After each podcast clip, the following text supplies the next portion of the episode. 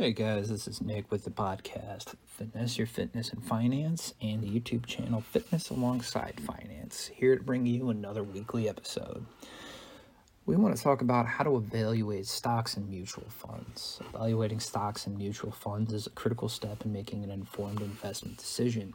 Some factors to consider when evaluating such things are the following financial performance. Look at the financial performance, its revenue, earnings, etc. It'll give you an idea of how well the company is performing and whether it's likely to grow in the future. You also want to look at market position. Consider a company's market position with its size, growth rate, competition.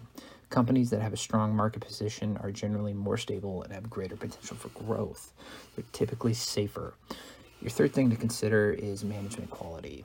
What have you seen in the news? What is the significant impact that they've had in recent years? Are they getting a divorce? Have they embezzled? So on and so forth. Look for companies with experience and competent management teams as well as track records for success. History is always doomed to repeat itself. So if history is showing success, they'll most likely succeed, and vice versa for failure. The fourth thing you want to consider is risk. Assess the levels of risk associated with a particular stock or mutual fund. Consider factors such as market volatility, economic conditions, and overall stability in the uh, industry.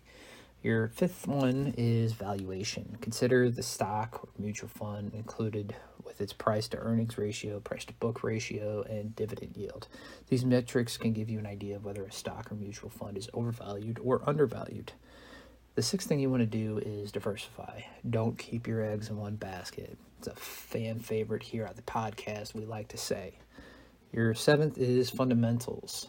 It's important to consider the fundamentals of a stock or mutual fund, including its earnings, dividends, and cash flow. Look at everything you can. Just bring it back to basics and do that research. That's where the fundamentals lie.